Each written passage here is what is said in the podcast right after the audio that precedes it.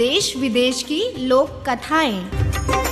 अंडमान निकोबार की लोक कथा। गिरी और शोआन। वाचक स्वर मीनू सिंह। बहुत समय पहले निकोबार में अरंग नाम का एक आदमी था। उसकी एक पत्नी थी। उन दोनों के तीन बेटे और तीन बेटियाँ थीं। अरंग काफ़ी धनवान था। उसने परिवार के लिए एक आलिशान मकान बनाया। एक दिन वह अपने बड़े बेटे शुआन के साथ समुद्र में मछली पकड़ने को गया।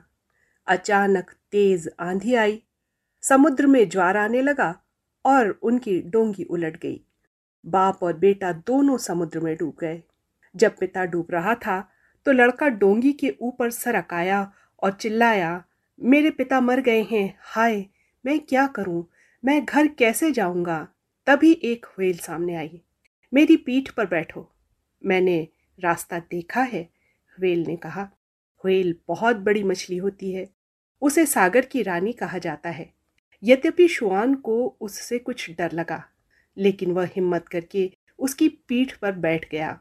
व्हेल उसको मंजिल की ओर ले चली। उसे देखकर समुद्र के सभी जीव डर कर भागने लगे। उड़ने वाली मछलियाँ इधर उधर उड़ गईं, शार्क गहरे सागर में उतर गई। समुद्री सांप तलहटी में रेत में जा छिपे। डॉल्फिन तेज़ी के साथ दूर तैर गईं। तैरते तैरते वे व्हेल के देश में जा पहुँचे। वह कीमती पत्थर की एक बड़ी गुंबद नुमा हवेली में रहती थी। उसकी दीवारें लाल मूँगे से बनी थीं। के अंदर व्हेल की बेटी गिरी बैठी थी। शोआन वहाँ खूबसूरत गिरी की सेवा में रहने लगा। तुम्हें क्या क्या काम आता है? गिरी ने पूछा। मैं जंगल से नारियल इकट्ठे कर सकता हूँ, शुआन बोला।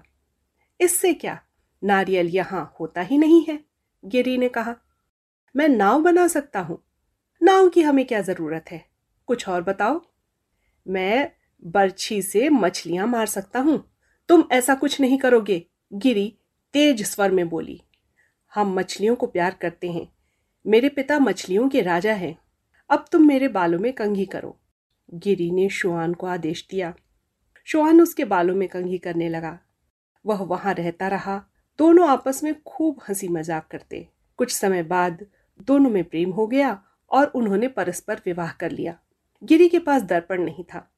उसने शुआन से एक दर्पण लाने को कहा, मेरे घर में एक दर्पण है, शुआन बोला।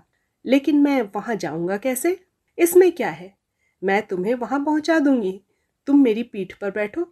मैं तुम्हें किनारे पर छोड़ देती हूँ, गिरी ने कहा। गिरी शुआन को लेकर किनारे पर आ गई। वह समुद्र में एक बड़े पत्थर के पीछे रुक गई। शुआन जल्दी लौटने का वादा करके अपने गाँव को चला गया। शीघ्र ही वह अपने घर जा पहुँचा। शुआन को देखकर उसकी माँ को विश्वास ही नहीं हुआ कि वो ज़िंदा है। उसके जीवित लौट आने की खबर सुनकर गाँव के सारे लोग उसे देखने को उमड़ पड़े। उसने सबको व्हेल वाली घटना सुनाई और गिरी के अपने साथ विवाह की बात बताई। लोग उसकी बातों पर हंसने लगे। उसकी सारी बातें उन्हें गप लगी। शुआन को उनके रवैये से बड़ा दुख हुआ। उसने दर्पण उठाया और घर से भाग खड़ा हुआ। गाँव के लोग अनपढ़ और अंधविश्वासी थे। समुद्र में डूबने के वर्षों बाद लौटे शुआन को वे उसका भूत समझ रहे थे। जब वह दर्पण उठाकर भागने लगा तो उनका संदेह विश्वास में बदल गया। उन्होंने उसका पीछा किया और बर्छियों से उस पर वार किया। बर्छियों ने भागते हुए शुआन के पूरे शरीर को बींध डाला और वो मर गया। उधर सागर में मूँगे की पहाड़ी के पीछे रुकी गिरी उसकी प्रतीक्षा करती रही, लेकिन वह गिरी के पास तक नहीं पहुँच पाया। अक्सर ही चांदनी रातों में मछुआरे सागर में दर्द भरी आवाज़ें सुनते हैं। उन्हें लगता है जैसे कोई स्त्री लंबे समय से अपने पति के इंतज़ार में सिसक रही हो। वे लोग जिन्हें गिरी की कहानी नहीं पता इन आवाजों पर आश्चर्य करते हैं।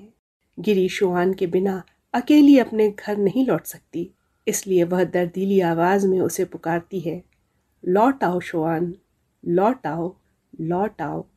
आधी रात को समुद्र में अब भी यह आवाज़ गूंजती है। अभी आपने सुनी अंडमान निकोबार की लोक कथा गिरी और शोआन। संकलन करता बलराम अग्रवाल। ऑडियो प्रस्तुति। रेडियो अर्पा।